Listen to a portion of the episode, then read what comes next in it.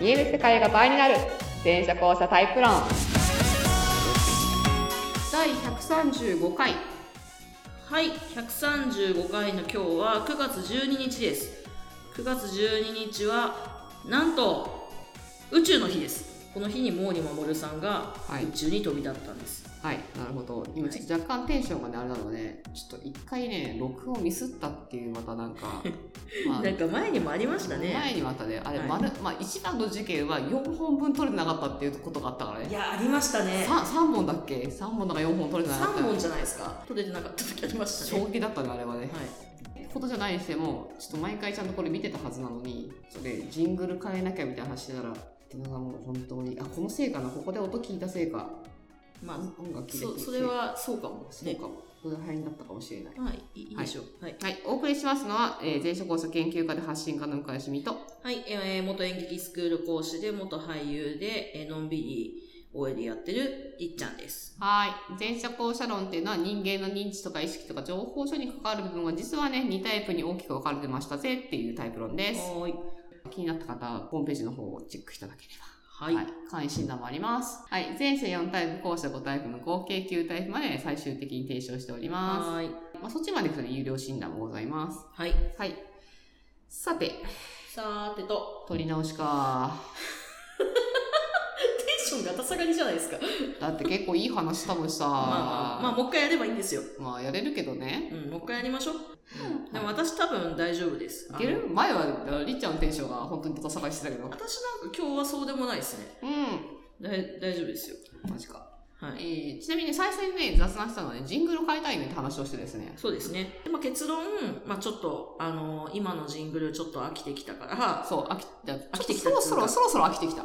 そうそう、ね私、の中で。ね、変えた方がいい。で、私はちょっと、いや、あの、笑っていいともみたいに、テーマ曲は変えない方がいいんじゃないかみたいな気持ちあんな、あの、あの番組にする気はないんだよ。あの番組にする気はあないんるんだでよ。すけど、いや寂しいじゃないですか、みたいな話をしてて、だけど、まあ、変えるんだったら、みたいな感じで、で、音楽をね、ちょっと流してたんだよそう。ね。で、結構なんか、こう、しっとり系の和癒やし風、、和風な感和じ風の。な感じのやつとか、あーそういうのもあって、可愛らしい、あったんだけど、まあ、いまいちちょっとね、ち出だしとしてね、なんか良さそうなやつが、やっぱりちょっと勢いと元気さ欲しいよね、みたいな話をしてたんですよね。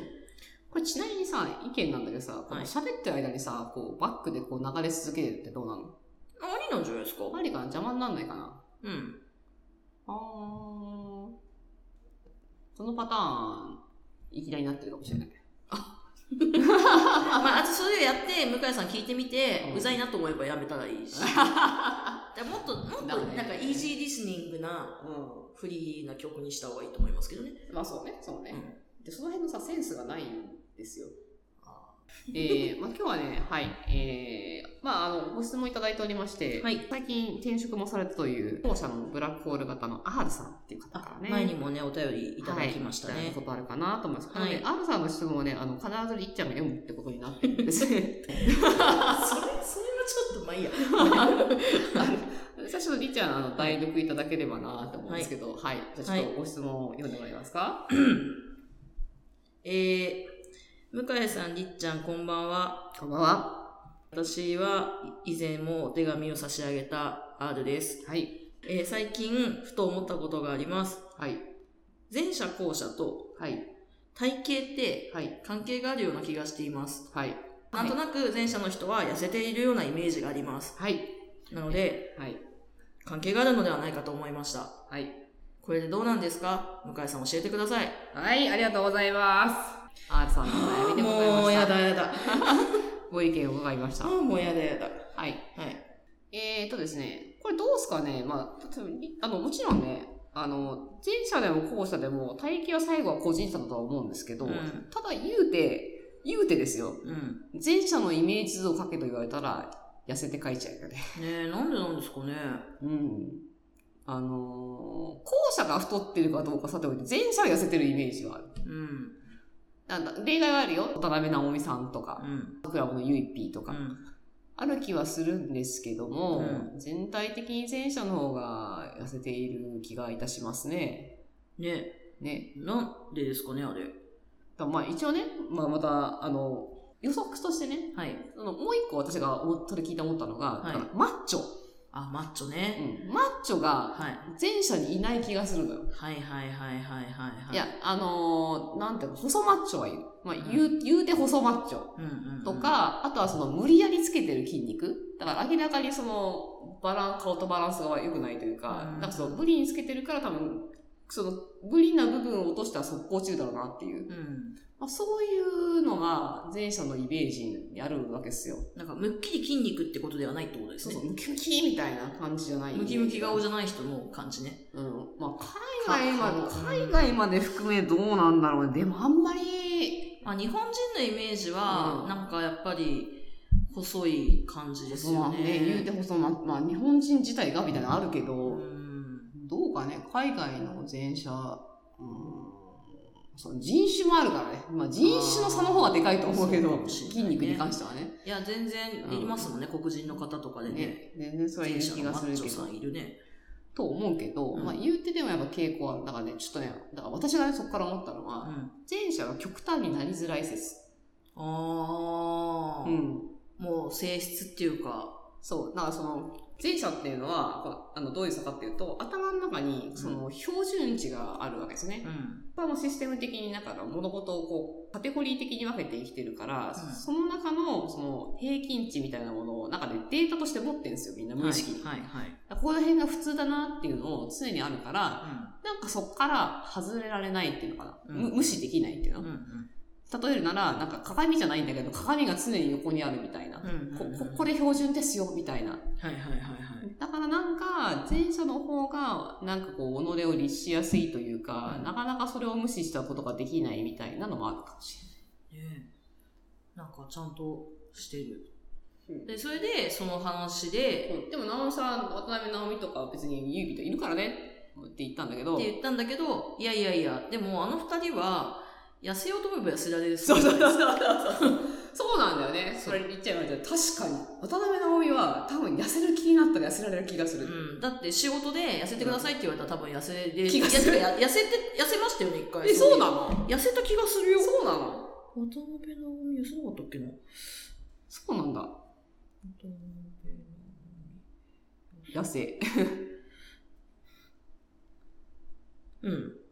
これ最近の話ですけど、え、そう なんだ。 20キロ痩せました。ええ見して見して。うわ。まあ、それでも言う、言うてあれだけど、言うてあれあだでけど。も言うてあれだけど言うででも、必要とあればこっからさらに戻せそうだよね。うんなんかやれそうだな。いや、まあミュージカルやってみたいですけどねこれはねあそうなんだ20キロ減らしたのおー、なるほどね。 100 110からに20ですってえー、すごいね。うんでもゆいぴーさんは別に痩せようと思えばねね、あの、多分、激や、なんだろう、本当にスレンダーな感じまでいかないと思うんだけど、うんただ、その標準のやや太めぐらいなところまでは全然いけそうな気がする。うんなんかちゃんとうんやろうと思えばやれそうだよね。そこの範囲にはいけそうな気がしますねそうだね。うんで考えると、 やっぱりっていう。だからあやっぱのり、前者の方々ってそういう部分ねあるんじゃないですかね確かにな。これちょっと関係ないかもしれないけど、タバコをやめるのとかさ、うんまあでもどうなのこれ前者後者関係ないかな。うん会社の先輩とかで、タバコをやめようと思ったらやめられちゃう先輩前者だったね。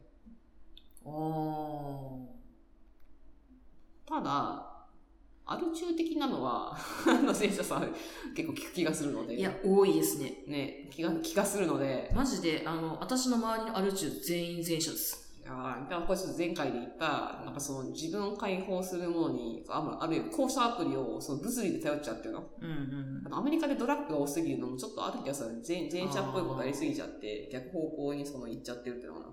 そっちに触れないからね。そうそうそう。だから極端な、その、だからアプリ的なことができないから、物理に、物理に寄っちゃ交って。社アプリができないかそう。こら。れもしかしたら世界に対して後者は責任があるかもしれない。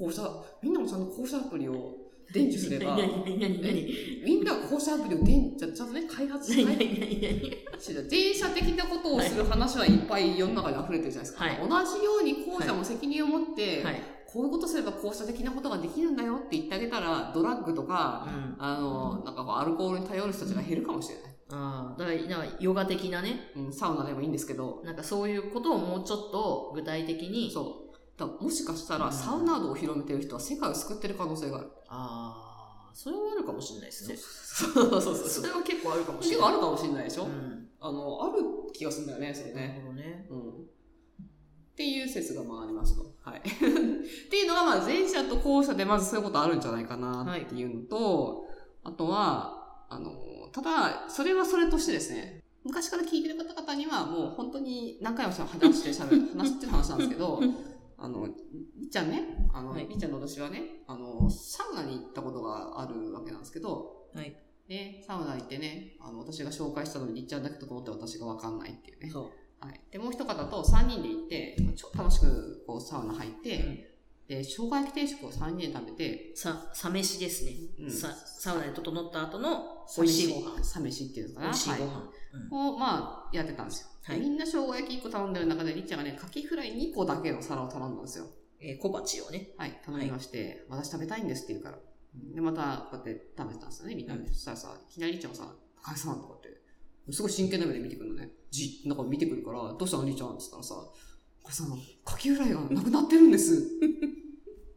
あ はいうん みたいなえーどういうことかなと思って。りっちゃん食べてないよ、私 って。あの、そう2個しかない、そのカキフライの1個を私は食べてないよ。うで、そしたらなんかりっちゃんがさ、いや、違うんです。ん。うん。食べたのは私なんです。はい。なぜならここに衣が残っているんです。ご飯の上にね、そう証拠が、証拠があるんです。ででも、も、ちょっとソースが残ってたんですはねい。。だけど、記憶がないんです。ないんですね。ん何言ってんのかな、りっちゃんみたいな。言ってもらううんっていうね、あの、はいお話があったりとか、はい。まあ、りっちゃんは、まあ、その他にも、え、どういうことって聞いたら、いや、私ね、これあるんですよ、って言って、あの家で、その、こう、ご褒美時間というか、ハーゲンダッツ、美味しいアイス買ってきて、もう風呂上がりに、はい。